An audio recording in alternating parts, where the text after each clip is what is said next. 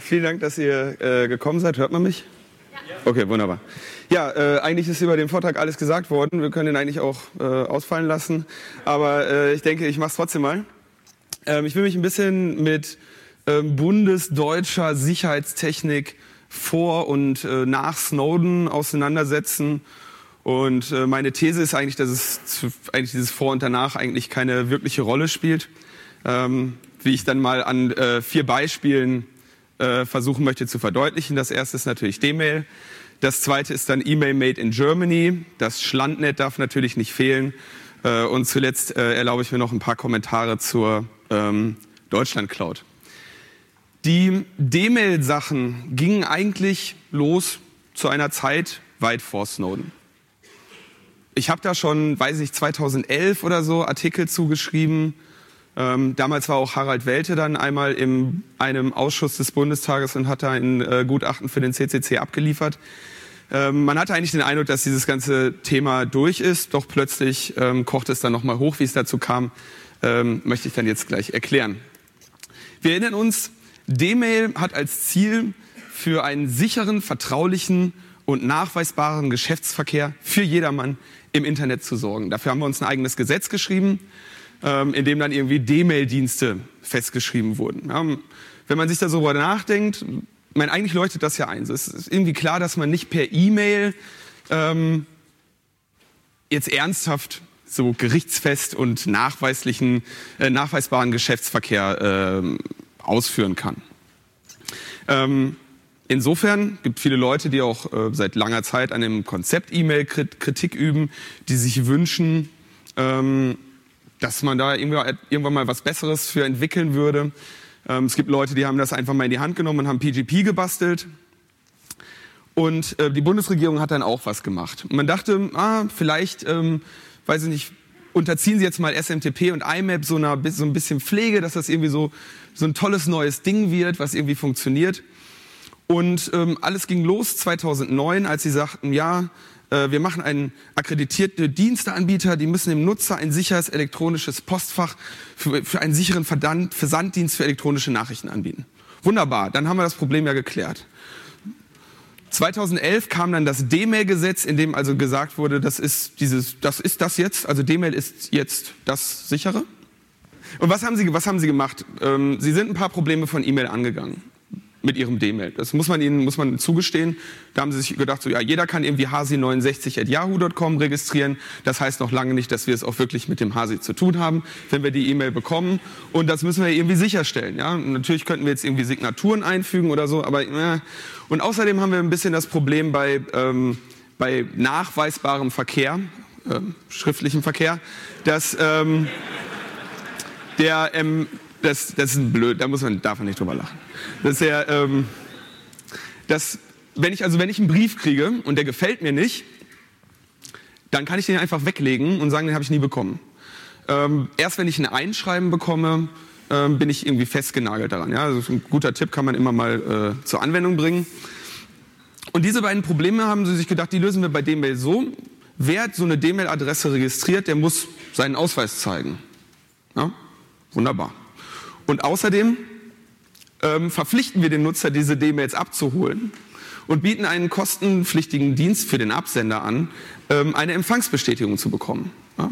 Zahlst ein bisschen was drauf, hast ein Einschreiben.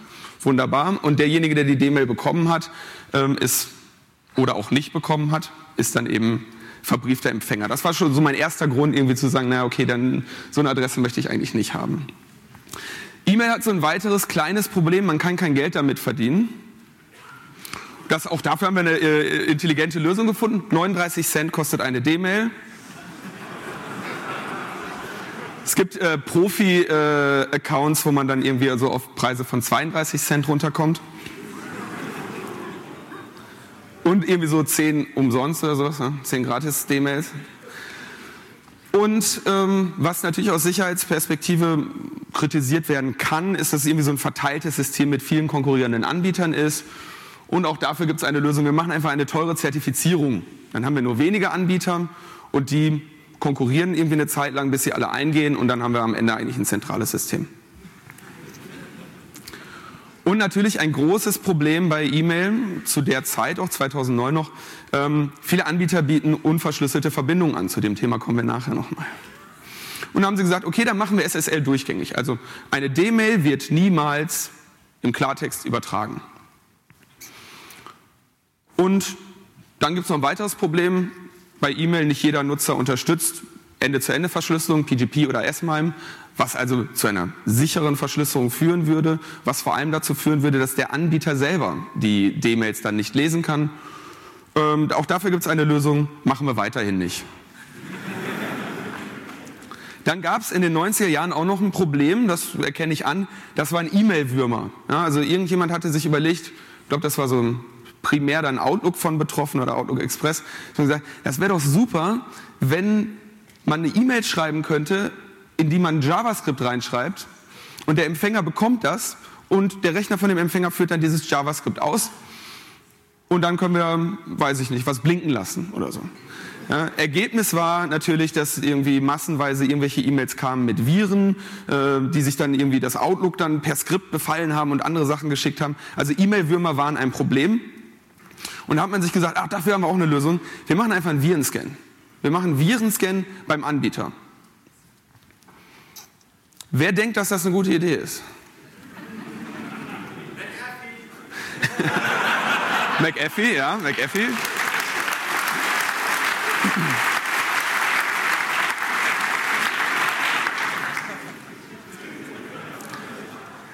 Das Ding ist auf meinen Namen registriert.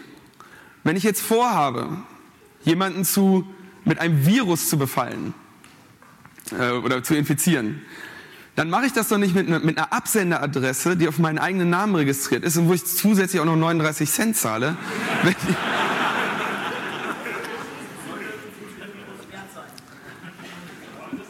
Da komme ich zu. Es könnte nämlich eigentlich sich herausstellen, dass die 39 Cent es doch wert sind. Für so einen Massenangriff ist das natürlich viel zu teuer. Also jetzt so, wenn ich sage, mein, Ziel ist irgendwie ein großes Botnetz zu bauen, dann äh, kann ich das natürlich nicht über D-Mail machen, da zahle ich mich dumm und dämlich für.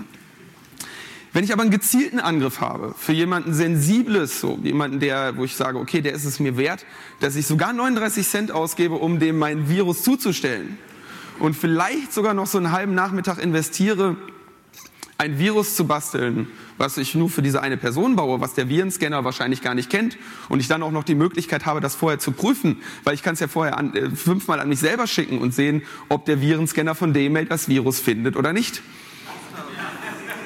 Und dann schicke ich es an jemanden, der sagt, ach geil, hier Viren gescannt, kann ich ausführen. Also keine besonders gute Idee. Außerdem gibt es natürlich andere Wege. Ja? Ich kann irgendwie eine URL statt einer Datei demailen.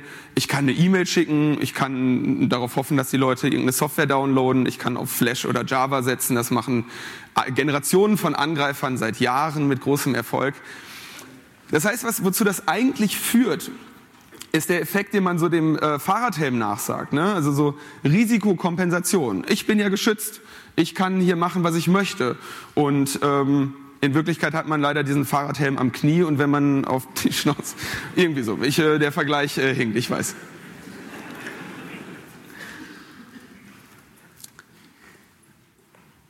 Das heißt, wir haben am Ende ein System, was unverschlüsselt ist denn es ist ja nur eine Transportverschlüsselung. Das heißt, auf den Servern selber, auf den D-Mail-Servern selber liegt die D-Mail unverschlüsselt. Beziehungsweise sie sagen, sie speichern die verschlüsselt ab und haben den Schlüssel daneben liegen. Ja, das gilt. Ich weiß, das ist ein, ist ein sehr, schöner, sehr schönes Argument, das so anzubringen. Es gilt aber nun mal ähm, faktisch als unverschlüsselt, wenn man es, wenn man den Schlüssel hat. Ja. Ähm, es gibt nur wenige Anbieter und darüber wird nur sensible Kommunikation abge, äh, abgewickelt. Es ist außerdem natürlich auch ein Traum für Bundeskriminalamt und äh, Bundesamt für Verfassungsschutz. Denn für die löst sich nebenbei auch noch die Spam-Problematik. Wir erinnern uns, ähm, hatten einige Zeit äh, darunter zu leiden, dass bei E-Mails zu viel Spam war, sodass sie ihre Filter ein bisschen überladen hatten. Ja, und das ähm, sollte sich natürlich bei D-Mail geklärt haben. In Wirklichkeit ist aber natürlich dieser äh, Virenscan beim Anbieter einfach nur ein eine Ausrede oder ein Argument dafür, keine Ende-zu-Ende-Verschlüsselung zu machen. Denn wenn der Anbieter nicht reinschauen kann in die Nachricht, dann kann er sie auch nicht auf Viren prüfen. Jetzt kann man also abwägen, möchte ich einen unvollkommenen Virenschutz haben oder möchte ich eine vertrauliche Kommunikation herstellen können? Naja, das war dann irgendwie 2011 und äh, danach passierte nichts.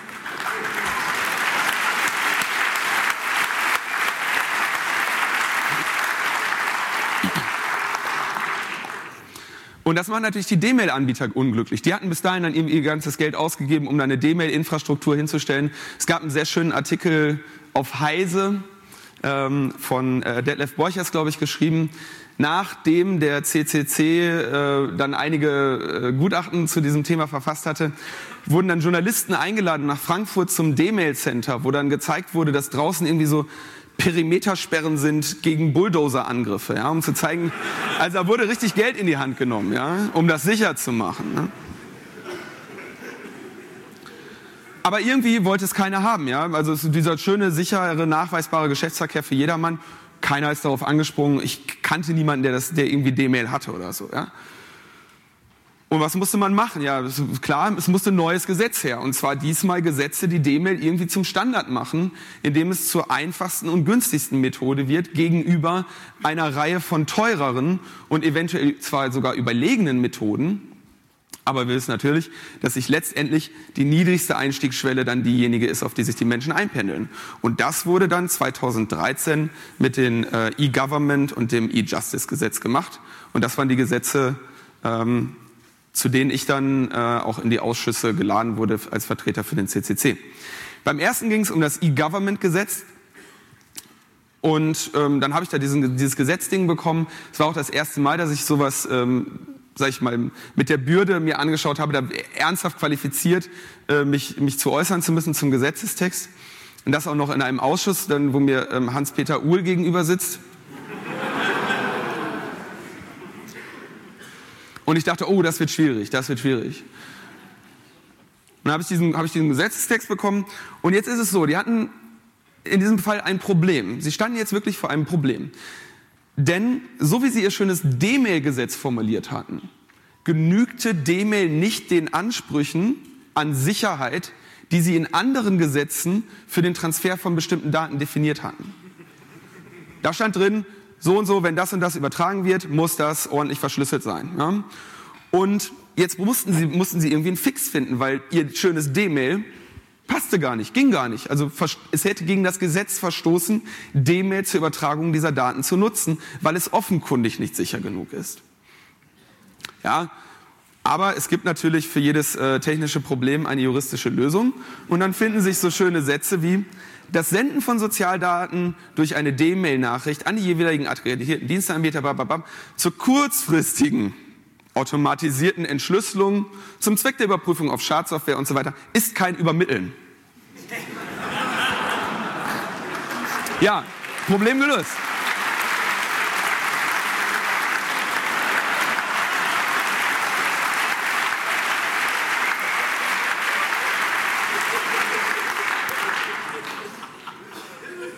Eine Entschlüsselung verstößt nicht gegen das Verschlüsselungsgebot.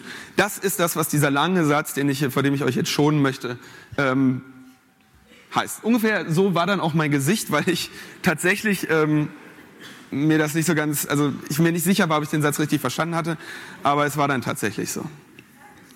Und dann kam ich also in diesen Innenausschuss und sagte, ja, hallo, ähm, ich habe mir das mal angeguckt, was Sie da geschrieben haben, und ich halte das für gefährlich, was Sie da tun. Ähm, Sie sollten, das waren so meine Hauptargumente, man muss ja wissen, äh, man muss ja dann irgendwie so argumentieren, dass Sie das dass sie vielleicht das interessant finden, was man sagt und, und zuhören. Ich wollte ihnen ja helfen. Also habe ich gesagt, okay, guck mal, wenn ihr das jetzt macht so, ne, dann sind diese ganzen unverschlüsselten, sensiblen E-Mails auf den vier, oder es sind glaube ich sogar nur drei D-Mail-Servern, wo ihr da euren Perimeterschutz drum gebaut habt. Das wusste ich zu dem Zeitpunkt nicht. Ähm, was meint ihr denn, wie attraktiv diese Dinger als Angriffsziel werden für Angreifer? Also, wo ich weiß, diese, dem, dieser, der Inhalt dieser Nachricht ist so vertraulich, dass die Menschen 39 Cent ausgeben, äh, um sich irgendwie in, Sicher in, in, Sicherheit zu wahren. Ja? Und das ist, halte ich dann so aus Security-Perspektive durchaus für, für problematisch. Und dann wurde Interessanterweise muss man sich, muss ich vielleicht noch kurz erklären, wenn man in so einen Ausschuss geht und da als Sachverständiger hinkommt, ich dachte, dass, das, dass diesem Wort irgendwie eine Bedeutung beikommt, dass man also, dass ich, ich habe mich geehrt gefühlt, ich dachte, hey super, die haben meinen Sachverstand anerkannt und mich deshalb eingeladen. In der Regel ist das so, dass da ähm, ein ähm, Theater stattfindet, mit Leuten, die natürlich eingeladen werden, um das zu sagen, was sie dort sagen. Und da werden irgendwelche Richter von irgendwelchen Verbänden eingeladen. Letztendlich ist das eine Gruppierung von Lobbyisten, die dann da ähm, letztendlich, naja, so dann drängt und sagt, das finden wir toll, das müssen wir jetzt unbedingt machen. Und dann wurde wörtlich äh, von, einem, äh, von einem Sachverständigen gesagt, dass in der Hacker-Szene die Überzeugung besteht, es gibt keinen Server auf dieser Welt, den ich nicht knacken kann und deren Lieblingsobjekte die Geheimdienste, NASA und so weiter sind. Das mag schon sein. Wie gesagt, das war vor Snowden, ja, wenige Wochen. Aber danach kann man nicht einen vernünftigen Standard für einen Alltagsaustausch der Kommunikation etablieren. Der gute Mann hat natürlich das Thema verfehlt. Alltagsaustausch in der Kommunikation ist eine Facebook-Nachricht. So, da brauche ich jetzt nicht noch ein D-Mail zu, ähm, äh, zu implementieren. Also habe ich gesagt, naja, Freunde, pass auf, ich mache euch einen Vorschlag. Ähm, jeder E-Mail-Client unterstützt sogar S-MIME. Und ihr habt den Leuten doch gerade irgendwie diese Personalausweise andrehen wollen, die sie auch nicht haben wollten. Ja? Und auf diesen, in diesen Personalausweisen ist eine Smartcard und da könntet ihr so ein Zertifikat drauf haben und dann könnten die Leute damit richtig schön ihre D-Mails verschlüsseln und signieren. Hätte da zwei Fliegen mit einer Klappe geschlagen. Und hätte zu, zusätzlich auch noch irgendwie ein sicheres, äh, sicheres D-Mail-System. Übrigens, kleiner Seitenhint, den habe ich denen dann aber nicht erzählt, ist, sie hätten sich in dem Moment natürlich auch die ganze D-Mail-Sache knicken können, weil sobald jemand in der Lage ist, sein Dokument vernünftig zu signieren, ist es auch völlig egal, womit er es mir jetzt zusendet. Ja, also eine kryptografische Signatur unter einem äh, Dokument ähm, ist genau für diesen Zweck da. Okay, aber dann wurde gesagt, dann mussten sie also jetzt irgendwie meinen Vorschlag der Ende-zu-Ende-Verschlüsselung irgendwie ad absurdum führen und loswerden. Und dann sagten sie, ja, aber geht das auch auf dem Smartphone? Habe ich gesagt, ja.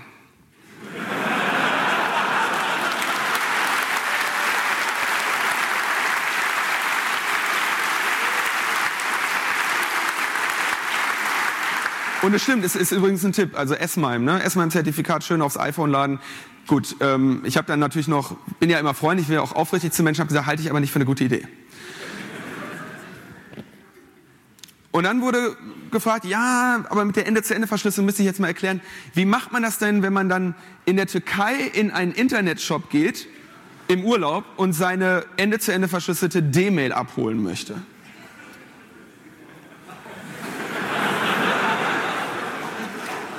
Die richtige Antwort ist natürlich, man macht es nicht.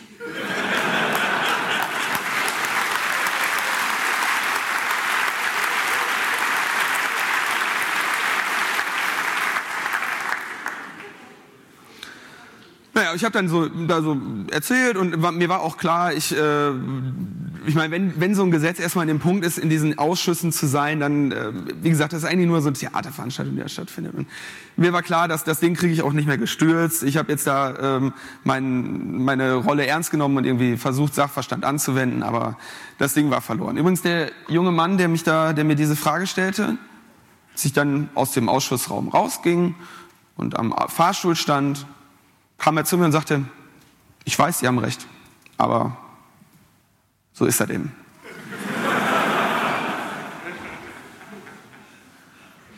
Und ich dachte, na ja, okay, hm, hm, was willst du machen?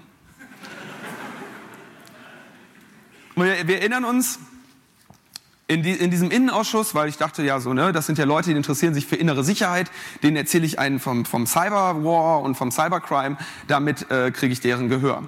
Was mir da so ein bisschen ähm, gar nicht aufgefallen war, ist, dass ich mich so die ganze Zeit auf sicher konzentriert habe und nicht auf nachweisbar. Das ist denen auch aufgefallen. Deswegen haben sie ein zweites Gesetz noch gemacht, das E-Justice-Gesetz, wo sie sagten, in dem Fall wollen wir, müssen wir jetzt die ganzen Strafprozessordnungen umschreiben, sodass wir bei gerichtlicher Kommunikation ähm, in diesen Abläufen irgendwie D-Mail anwenden können. Und wie gesagt, jetzt ging es um nachweisbar. Also es geht darum, dass die D-Mail dann auch das Papier, auf dem sie ausgedruckt wird, wert ist. Und ich dachte wieder, oh, schwierig, jetzt sogar so Ju Juratext über, über, über Gesetze selber, das wird bestimmt noch mal schwieriger. Und die Sätze waren auch echt noch mal viel länger. Und da wurde dann gesagt, auch wenn es sich bei D-Mail um ein Transportmedium bei der qualifizierten elektronischen Signatur, erkläre ich gleich, hingegen um ein dokumentbezogenes Sicherungsmittel handelt, ist im Beweisrecht eine Gleichbehandlung beider Instrumente geboten, weil es sich bei der D-Mail-Nachricht auch um ein elektronisches Dokument im Sinne von Paragraph 371 handelt und die Absenderbestätigung dazu führt, dass die Nachricht mit einer qualifizierten elektronischen Signatur des Providers versehen wird.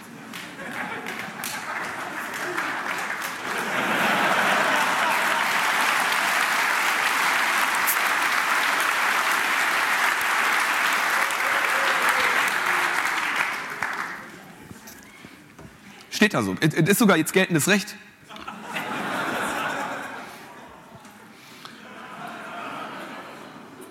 Vielleicht mal kurz zur Erklärung. Was, ähm, das Wort, was da gerade vorkam, die qualifizierte elektronische Signatur.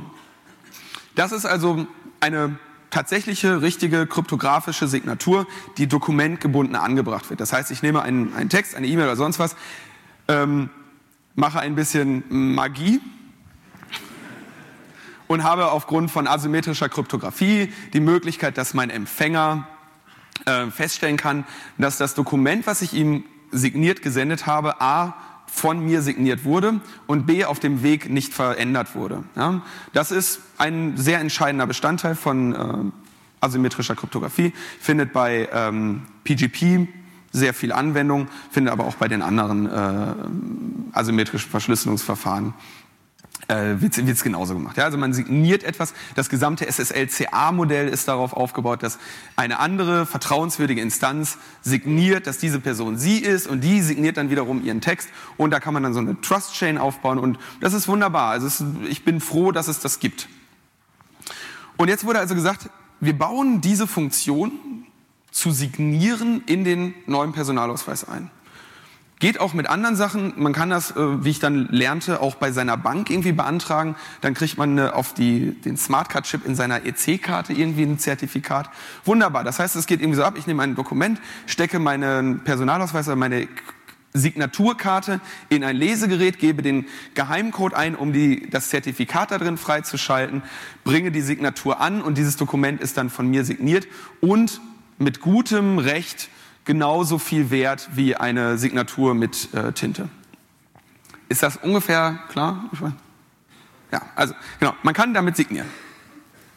Ähm, und wenn jetzt etwas signiert ist, dann muss man sich überlegen, welchen Sinn haben Signaturen. Ja, also man kann, es war diesejenige Person. Und juristisch geht es natürlich sowas ähm, um einen Identitätsbeleg gegenüber Dritten. Ja, ich habe, wenn mir jemand etwas unterschrieben hat, zum Beispiel einen Vertrag, dann habe ich, kann ich zu einem Dritten gehen, zum Beispiel einem Richter und kann sagen, diese Person hier hat sich nicht einen Vertrag gehalten, haben wir aber einen Vertrag und muss jetzt hier Strafe.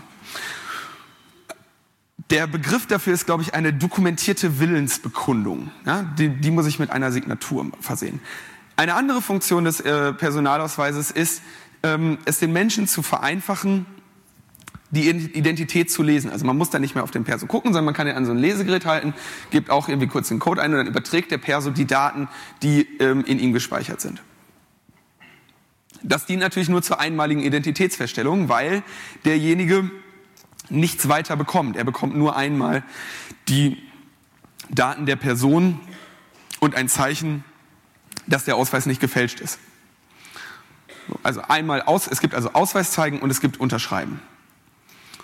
Und jetzt schauen wir uns mal an, was wir mit D-Mail machen. Bei D-Mail gehe ich also einmal hin zur Post oder irgendwo anders, wo ich meinen Ausweis zeigen kann. Ich sage, hier ist mein Ausweis. Dann sagen die, ah, wunderbar, kriegst eine D-Mail-Adresse. Und dann ist jede D-Mail, die ich schreibe, ein signiertes Dokument. Und gleichwertig mit der qualifizierten elektronischen Signatur, was natürlich das hier absolut ad absurdum führt. Um das mal zu vergleichen. Ich gehe also, wenn wir das jetzt auf einen Brief übertragen, bei einer D-Mail, Gerichtsfestigkeit der D-Mail. Ich gehe irgendwann mal zur Post und zeige meinen Ausweis. Ich schreibe dann einen Brief, werfe ihn in einen Briefkasten und schreibe hinten meinen Absender drauf. Dann kommt Magie und die Post unterschreibt jeden Brief für mich und ich wandere dafür dann, wo auch immer ich hin muss, hin. Hat natürlich einen Nachteil, wenn jetzt jemand anders zu dem Briefkasten geht und da was einwirft. Blöd. Habe ich gedacht, boah, wenn die Richter das hören, die anderen Sachverständigen, die werden kreidebleich. Und dann sagte äh, Dr. Wolfram Viehfuß, Klageschriften kann man auch per Postkarte einreichen. Eine Klageschrift, die im Briefumschlag ist, ist auch nicht in Geheimschrift abgefasst, sondern in Klartext. Mit anderen Worten, ich soll mal den Ball irgendwie ein bisschen flacher spielen. Thema erledigt. Ich habe Ihnen dann noch darauf hingewiesen, dass ähm, wir dann auch Klagen demnächst über web.de Grußkarte, Facebook oder Twitter Nachricht ein.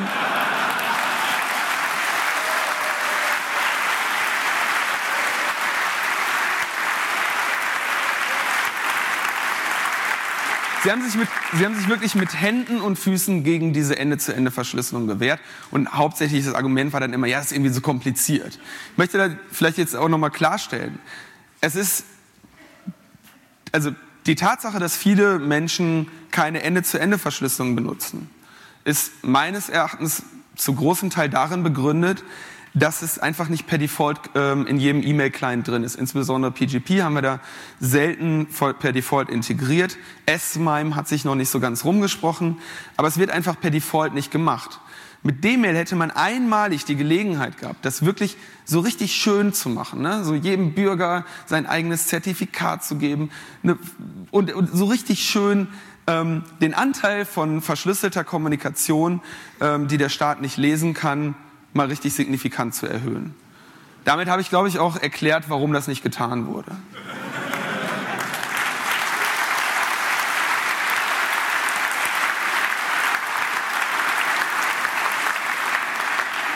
Das erklärt, ich habe mich da so ein bisschen drüber aufgeregt, aber irgendwie auch dann irgendwann resigniert und so. Und dann kam eines Tages irgendwie so ein brauner Umschlag bei mir an. Und habe ich gedacht, na, mal gucken. Ähm, habe ich erstmal nicht verstanden, dann habe ich so ein bisschen weiter recherchiert und wir möchten so ein bisschen zurück in der Zeit gehen, also weit bevor es überhaupt äh, dieses Bürgerportalgesetz gab, mit dem dann so der Grundstein für D-Mail gelegt wurde. 2001 meldete eine kleine Firma die Wortmarke D-Mail an. Und zwar für Maschinen für Sortierung, Frankierung, Wägung, insbesondere von Briefen, Päckchen und so weiter. 2007 meldete das Bundesamt für Sicherheit in der, für Sicherheit in der Informationstechnik die Wortmarke D-Mail an für Rechenmaschine, DV-Geräte und Computer Werbung. Ist natürlich ein interessanter, wichtiger Bestandteil von D-Mail. Geschäftsführung, Unternehmensverwaltung, Büroarbeiten, Telekommunikation und so weiter, noch ein paar andere Sachen. Und jetzt gab es natürlich ein Problem, denn das BSI hatte jetzt eine Wortmarke versucht anzumelden, die schon jemand anders hatte. Und eigentlich wäre an dieser Stelle der Punkt gewesen, dass das BSI hätte sagen müssen, okay, scheiße, müssen wir anders nennen. Also sie haben dann 2008 sogar noch dieses DE-Mail dann angemeldet. Und was dann stattfand, war ähm, eine vertragliche Einigung zwischen dem Bundesministerium für das Innere und der Firma Giersch Ventures, in der geregelt wurde, wofür das, die Bundesrepublik Deutschland oder das, Bundes, äh, das Bundesinnenministerium die Wortmarke D-Mail nutzen darf und wofür nicht. Und was da drin dann äh, ausgeschlossen wurde, waren Dienstleistungen, Transportwesen und Postdienstleistungen. Ja. Das ist übrigens neu, das habe ich noch nie irgendwo erzählt. Das ist hier ein kleiner Auszug aus diesem, äh, aus diesem kleinen Vertrag zwischen BMI und Gears Ventures. Und da wird eben eine bestimmte Form der Nutzung bei D-Mail ausgeschlossen. Und diese Form wäre eben, dass ich eine D-Mail schicke, unverschlüsselt zu meinem Anbieter, der sie ausdruckt und an jemand anderen weitersendet, sodass ich quasi einen Brief machen kann. Man könnte sagen, einen, quasi einen Postbrief.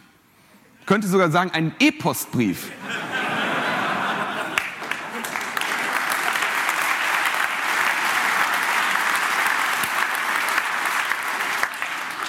Und das ist, jetzt wird's interessant. Es war natürlich allen klar, wenn erstmal gesetzlich sowas festgelegt ist, dass dann mit dieser D-Mail-Technik oder was auch immer für eine Technik irgendwo da verbrieft wird und mit der man Geld verdienen kann, dass mit der auch Geld verdient werden wird. Und da war die Post natürlich sehr unglücklich drüber, dass sie ihres, ihr Konkurrenzprodukt E-Postbrief nicht registriert bekommen könnte. Ja, die haben auch irgendwie alle möglichen EU-Beschwerden ähm, gestartet, wollten das äh, E-Government-Gesetz noch im Bundesrat stoppen, weil sie sich massiv benachteiligt fühlten, weil sie ja nun mal diesen schönen E-Postbrief hatten, der genauso sicher bzw. unsicher ist, aber ausgedruckt werden kann. Und der darf nicht D-Mail sein. Und der Hintergrund ist einfach dieser Geheimvertrag, ähm, der mir dann da zugespielt wurde. Ähm, Sie haben sich sogar noch so stark durchlobbyiert, dass ähm, in dem Gesetze, in dem finalen Gesetzestext dann drin steht, ja, oder vergleichbare sichere Verfahren. Das heißt, Sie haben, Sie haben sogar dann mit Ihrem Lobby, Lobbying noch Erfolge gehabt. Alles, weil das Bundesministerium für das Innere einen Geheimvertrag über Markenrecht hat. Fand ich interessant. Dann habe ich gedacht, hm, von wem hat sich denn die Post beraten lassen, ja, dass die irgendwie jahrelang da so einen E-Postbrief entwickeln und ähm, am Ende dann irgendwie da landen mit einem Produkt, was sie eigentlich für den zentralen Kernbereich gar nicht äh, vermarkten können. Und stellt sich raus, die wurden von Bearing Point beraten. Ja, steht auf ihrer Seite, unsere Partner. Bearing Point berät äh, Unternehmen und Organisationen aus den Bereichen Commercial Services und so weiter. Bearing Point war ein großer Berater der Deutschen Post bei diesem E-Postbrief. Bearing Point stellte sich erst vor kurzem durch eine kleine Anfrage der Fraktion Die Linke raus, war auch ein sehr großer Berater der Bundesrepublik Deutschland bei der Formulierung des D-Mail-Standards. Ein Schelm, wer Böses dabei denkt. Ja, ich finde das absolut okay.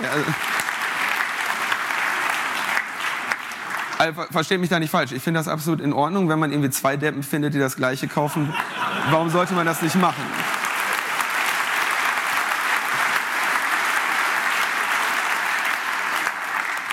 Und da findet sich dann in dieser Anfrage, wo die Linke dafür gesorgt hat, mal also irgendwie alle möglichen Firmen, die irgendwie für die Bundesregierung im IT-Sicherheitsbereich arbeiten, dass dann da mal das Auftragsvolumen äh, ausge, äh, also mal benannt wird und die Projekte.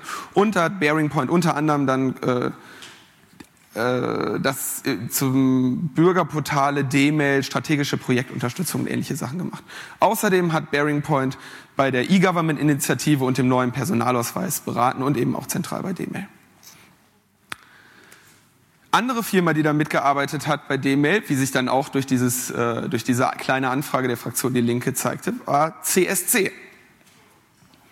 Ähm, das war jetzt auch vor wenigen Wochen noch in den Nachrichten.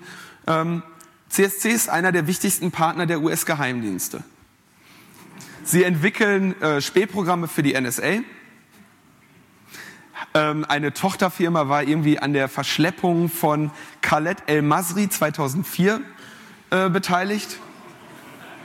Seit 2009 haben sie 25, also Auftragsvolumen von 25 Millionen Euro äh, für Beratungsdienstleistungen im Bereich E-Pass und D-Mail von der äh, Bundesrepublik bekommen.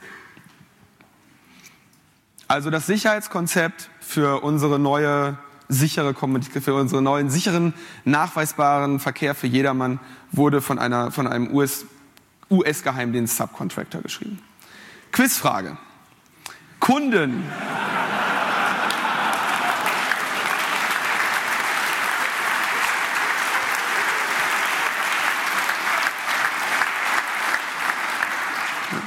CS10 ja, berät Bundesrepublik und sagt, ja, macht mal schön D-Mail.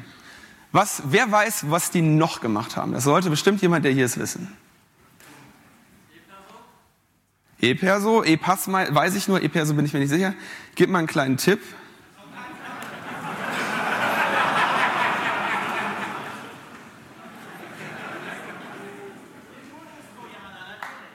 Sie haben eine Code Review beim Bundestrojaner gemacht. Der Bundestrojaner, wie wir wissen, wurde von Digitask geschrieben und diejenigen, die den Code Review gemacht haben, waren CSC.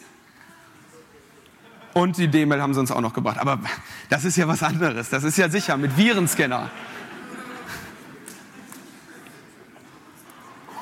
Kommen wir jetzt mal zum Ende. Also, D-Mail, so wie wir es jetzt haben, geht nicht über die übliche E-Mail-Sicherheit hinaus. Es ist unnötigerweise und absichtlich inkompatibel mit dem Rest der Welt. Eine D-Mail kann ich nicht an eine normale E-Mail-Adresse schicken. Verschlüsselt nur auf dem Transportweg, das heißt, auf den Servern kann man weiter reinschauen. Es sind wenige Server, die aufgrund der Inhalte der Nachrichten eine erhöhte Attraktivität als Angriffsziel haben. Es hat rechtliche Nachteile und Risiken für die Nutzer. Und der einzige Grund, der das alles erklären kann, ist, dass das Ziel ist, die Wirtschaft zu fördern in Deutschland und die Abhörbarkeit der Kommunikation zu erhalten.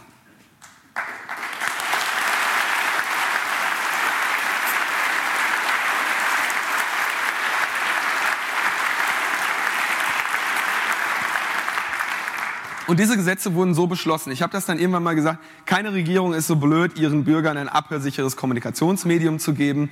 Und das ist auch richtig so. Also, oder, äh, der Satz ist richtig. Ich weiß nicht.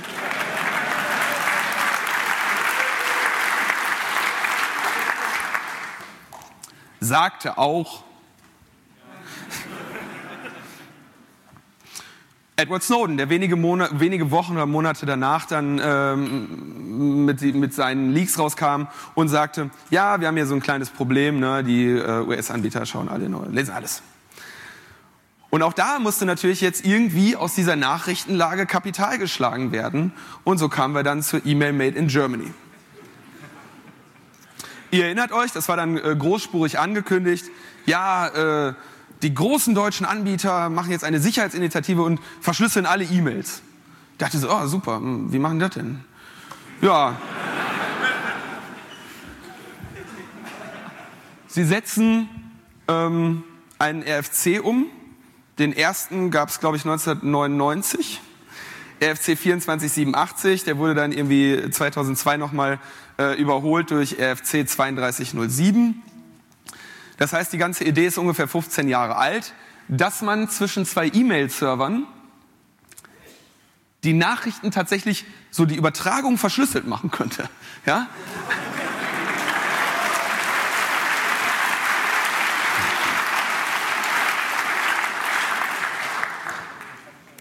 So, das heißt, und das ist jetzt hier eine Grafik, die habe ich von der E-Mail Made in Germany Webseite. Da, ja, also der, der, der Nutzer schreibt seine E-Mail, sie wird für den, für, die, für den Transport verschlüsselt, kommt beim E-Mail-Server an. Dieser E-Mail-Server schickt dann diese eine E-Mail und die ganzen vielen tausend andere, die er schickt, auch verschlüsselt rum. Und der Nutzer, der am Ende wird sie auch wieder verschlüsselt abgeholt, ja. So, und was jetzt der, dieser Teil, diesen Teil machen wahrscheinlich viele Nutzer schon seit Jahren, ähm, weil es auch von den, von den Anbietern schon angeboten wird. Dass das ad absurdum geführt wird, wenn wir dann von, oh Mist, von diesem Teil in der Mitte sprechen, ja. Also was hilft es mir, wenn ich meine Nachricht verschlüsselt bis zu T-Mobile sende oder T-Online sende, wenn sie dann alle Nachrichten irgendwie äh, unverschlüsselt durch das Internet blasen, ja wo dann die NSA dranhängt. Also da ist keinem geholfen. Entschuldigung, jetzt muss ich hier mal ganz kurz meine Animationsphasen wieder durch. Ja? Also und das haben sie angemacht. Ja? Also man könnte sagen, dass es absolut sträflich und, und unverzeihlich ist, dass sie diese Verschlüsselung nicht anhatten. Aber sie machen es natürlich, äh, was soll man machen? Wir machen da eine Werbekampagne draus. Ja? Wir machen jetzt sichere Kommunikation, E-Mail made in Germany. Die sichere Übertragung und Speicherung Ihrer Nachricht ist garantiert. Und wenn man kein E-Mail Made in Germany hat, dann kriegt man Spam. Diese E-Mail wurde aus dem Sicherheitsverbund E-Mail Made in Germany gesendet. Das war so ein Futter, den äh, GMX unter seine E-Mails geschickt hat, gesendet hat.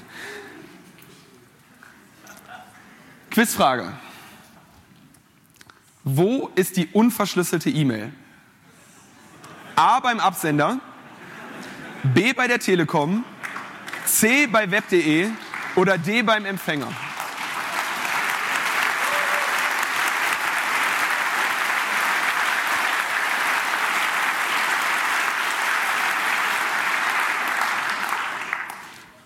Quizfrage, wie sah es denn vorher aus? Ungefähr so. Ich habe mal äh, mir erlaubt, die Grafik ein bisschen zu ändern. Und statt sich zu schämen, macht man halt eine Werbekampagne. Und als ich so irgendwie vor zwei Tagen hier dran saß an den Folien und dachte, mal gucken, habe ich mich gefragt, hat sich denn überhaupt was verändert? Ähm, ah, nee, da komme ich gleich zu. So, wer hat denn noch Zugriff? Genau, also der Bundesnachrichtendienst, das Bundeskriminalamt, E+. So, die Leute hatten zu dem Zeitpunkt alle Zugriff auf diese E-Mails, die die Menschen da verschicken. Und als ich so dachte, ach, ich guck mal, wie ist das denn irgendwie mit dem E-Mail Made in Germany? Sind die überhaupt verschlüsselt? Stelle ich fest, sind sie nicht. Man ist weiterhin in der Lage, seine E-Mails Made in Germany unverschlüsselt abzuholen. Ich habe das mal hier so ein bisschen kleines Netcat-Ding hingeschrieben. Was das macht, ist, also es stellt eine Verbindung her zu dem IMAP-Server von T-Online, sagt, ähm, hallo, ich bin folgender Nutzer, dies ist meine E-Mail-Adresse, das ist das Passwort, liste mal bitte die, äh, die Folder, die es hier gibt, gehe mit mir ins Folder Inbox, in den Posteingang, dann sagt er, ja, hier gibt's diese äh, so und so Folge Nachrichten, dann sagt, gib, hole mir bitte mal die Nachricht Nummer zwei und log mich wieder aus. Ja? Das gleiche bei ähm, GMX. Und ähm, wenn ich jetzt noch genug Zeit gehabt hätte, hätte ich das jetzt hier mal kurz live demonstriert. Ich denke, ihr glaubt mir das so, ich habe euch ja den Code gegeben. Also E-Mails made in Germany können nach wie vor unverschlüsselt versendet und abgeholt werden. Und es ändert auch nichts daran, dass da dieses Siegel dran steht und äh, behauptet wird, diese E-Mail ist jetzt irgendwie besonders sicher. Finde ich auch nicht in Ordnung.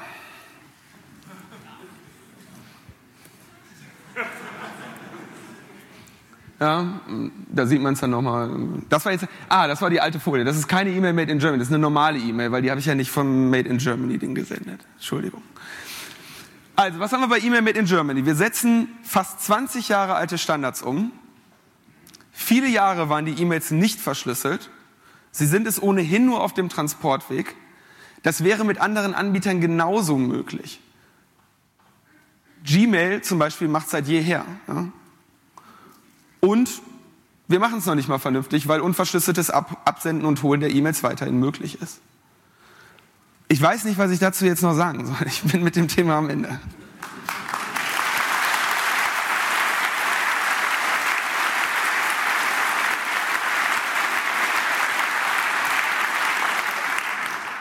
Wobei ich sagen muss, dass dieser, diese Entdeckung, dieser Fund mich schon irgendwie schon schockiert hat. Also ich hätte, ich hätte eigentlich doch schon zumindest den beteiligten Unternehmen zugetraut, dass sie dieses Sicherheitsversprechen dann auch wirklich einlösen würden.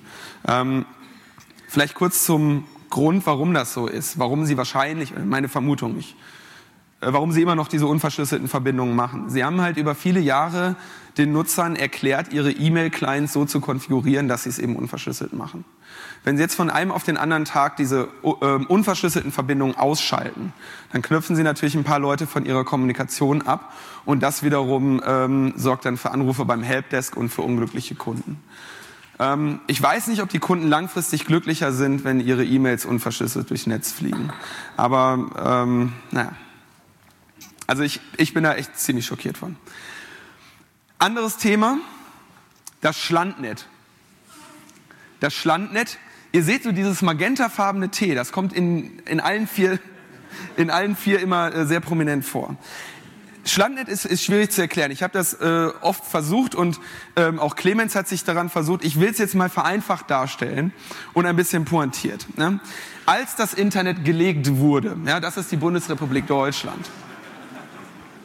Als das Internet gelegt wurde, wurden diese Kabel in der Erde vergraben. Und das wurde primär von Leuten gemacht, die im in der Erde vergraben Business sind.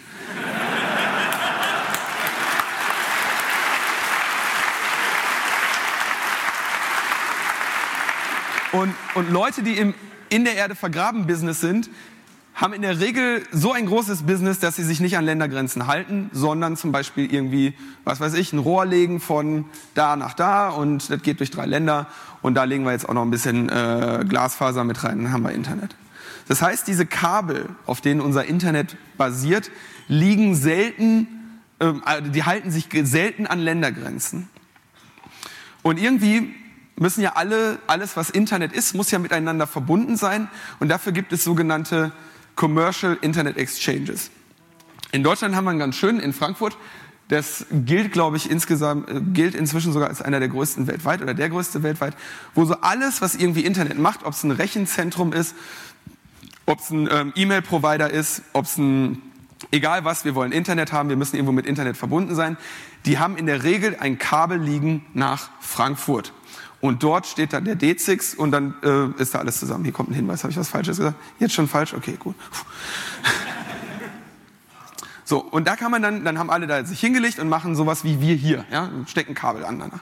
Und dann könnte man sagen, wunderbar, ist jetzt schön. Was, was hier passiert ist, dass eigentlich alles aneinander gesteckt wird und alle sich irgendwie ihre, ihre Datenpakete hinschicken können, wo sie wollen. Und was aber dann einige andere Anbieter sich überlegt haben, ist, hm, es, ich bin so groß als Anbieter, dass andere einen größeren Vorteil davon haben, sich mit mir zu verbinden, als ich einen Vorteil habe, mich mit ihnen zu verbinden. Und das macht die Deutsche Telekom. Die hat viele Kunden und sagt, naja, wenn, wer mit uns verbunden werden möchte, wer mit uns peeren möchte, ähm, der möge bitte dafür zahlen. Und übrigens, ach, du hast da schon ein Kabel nach Frankfurt zum D6 liegen? Ja, äh, ist ungünstig, weil da sind wir nicht. Aber ähm, wir sind eben in Kleinbuxtehude und ach, du brauchst ein Kabel dahin? Kein Problem, wir sind im Lochgraben-Business, wir geben dir das Kabel. Das heißt, für einen Anbieter, der sagt, ich möchte mit der Deutschen Telekom verbunden werden, ich baue jetzt ein Rechenzentrum oder was auch immer, ich mache einen Server auf äh, und möchte irgendwie am D6 mit der Deutschen Telekom pieren, dann sagen die ja, okay, wie viel hast du denn? Das ist die Standardantwort, die die Telekom immer gibt. Klar, geht.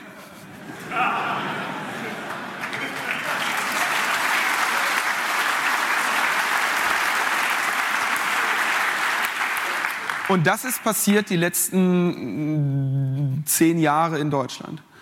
Das hat dazu geführt, dass die ganzen Anbieter ja irgendwie trotzdem die tollen Telekom-Kunden haben wollen. Sie möchten ja irgendwie ihre Inhalte zu diesen vielen Nutzern bringen. Ist ja nun mal der größte Internetprovider in Deutschland. Also gehen Sie folgenden Weg. Legen machen einen Peering-Vertrag mit Level 3. Level 3 wiederum ist so groß, dass selbst die Telekom kleiner ist. Und äh, sagt, ja, okay, bei uns gibt es Internetpunkt. Ja, also die bieten an, wenn du, wenn du, dich, wenn du dich mit uns, äh, wenn, du, wenn wir dein neues Internet sind und wir mit dir peeren, dann gibt es alle Verbindungen auch die zur Deutschen Telekom, die interessanterweise in Deutschland eben teurer gewesen wäre. Das heißt, um als deutscher Anbieter mit, der Telekom, äh, mit den Telekom-Kunden vernünftig verbunden zu sein, gehe ich lieber einen kleinen Umweg.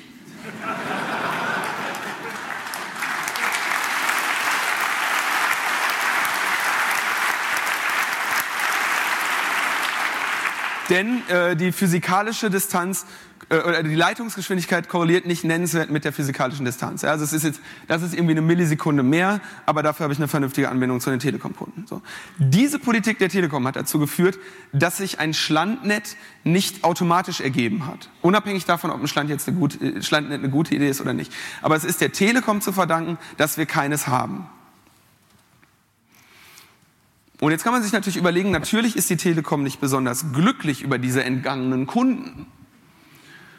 Und es wäre natürlich schöner, wenn die alle direkt bei der Telekom zahlen würden. Aber das tun sie ja nicht, weil es ja ein unregulierter Markt ist und, sich, und die Leute sich aussuchen können, mit wem sie pieren. Wenn wir jetzt ein Schlandnetz hätten und sagen, ja, hier per Dekret, alles muss innerhalb von Deutschland geroutet werden, dann gibt es eine große Firma in Deutschland, die sehr davon profitieren würde. Und das ist die Telekom. Und die wird natürlich dann sagen, was sie immer sagt, machen wir. Denn die internationale Konkurrenz ist ja dann weg. So, das wäre also der, der Schritt, der jetzt hier notwendig wäre. So das ganze, das ganze andere deutsche Internet. Das ist nicht nur das deutsche Internet. Also ich, der D6, da, da pieren irgendwie piert halb Europa oder die ganze Welt, weiß ich nicht. So. Jetzt stellt sich aber raus, der D6 hat ja auch gerade Probleme in den Medien, denn es halten sich äh, markante Gerüchte, dass dort ähm, sowohl deutsche als auch US-amerikanische Geheimdienste an den Kabeln schnorcheln. Das heißt, ein Schlandnet sehe dann irgendwann eher so aus. Und das heißt, auch da haben wir keinen Gewinn. Ja? Wir können nicht, wir haben die gleiche Situation wie vorher. Es ist nur jemand anders, der uns abhört. Also Fazit zum Schlandnetz. Es löst keine Probleme, sondern zentralisiert sie. Ähm, es widerspricht den physikalischen Gegebenheiten der Leitungen, denn die Kabel liegen nun mal nicht so, dass sie am Ende der Ländergrenze sagen, oh wups, jetzt ist hier auf einmal nicht mehr. Es erhält bzw. erhöht die Überwachungsmöglichkeiten für deutsche Dienste und es erhöht die Marktmacht und den Umsatz der Deutschen Telekom. Und ganz obendrein ist die bisherige Politik der Deutschen Telekom Hauptgrund dafür, dass sich kein Standnet ergeben hat. Letztes Thema, Cloud. Ja. Das ist, ursprünglich wollte ich dieses Thema sehr viel ausführlicher behandeln, aber ähm, die anderen Themen habe ich mir dann doch gedacht, sind ganz nett. Eigentlich ist zu der Cloud nur eines zu sagen. Das hat äh, Frank Rieger vor wenigen Wochen dem René Obermann äh, von der Deutschen Telekom persönlich gesagt. Ihre Daten sind woanders und Sie wissen nicht wo. Davon halte ich prinzipiell nichts. Damit ist das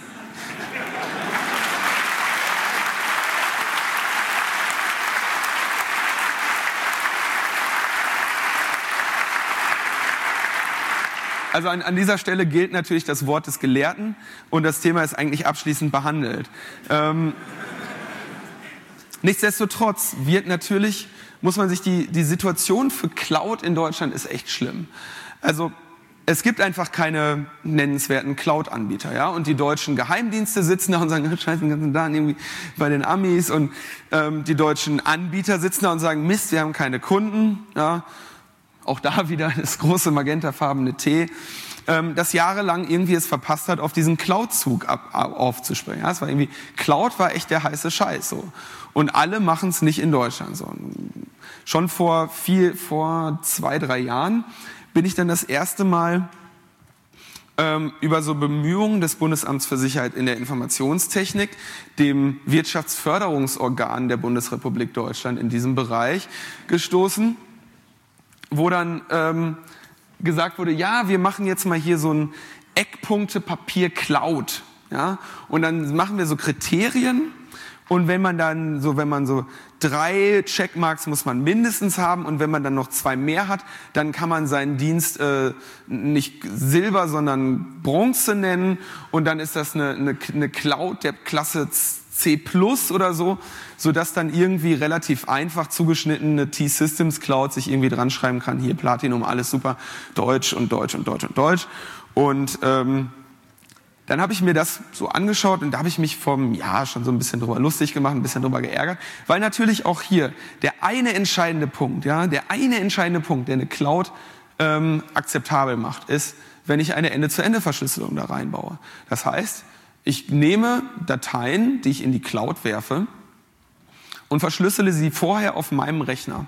Und zwar so, dass der Cloud-Anbieter dieses Passwort nicht hat. Das heißt, ich degradiere den Cloud-Anbieter zu einer Festplatte. Das ist das, was ich mit meinen Dateien mache. Ich war jahrelang Dropbox-Nutzer. Ähm, jetzt habe ich mir gedacht, dass mir das Geld dafür zu schade ist. Aber ich habe einfach alle Dateien, die ich da reinblase, vorher verschlüsselt und dann kann ich auch mit jedem Cloud-Anbieter arbeiten. Ja? So, das wäre ein schöner Standard gewesen, wenn das BSI gesagt hätte, okay, super, wir prüfen, dass das vernünftig gemacht wird und dann könnt ihr hier einen auf, äh, auf Deutschland Cloud machen. Haben sie aber nicht. Und dann habe ich so gedacht, naja, wer hat die denn beraten?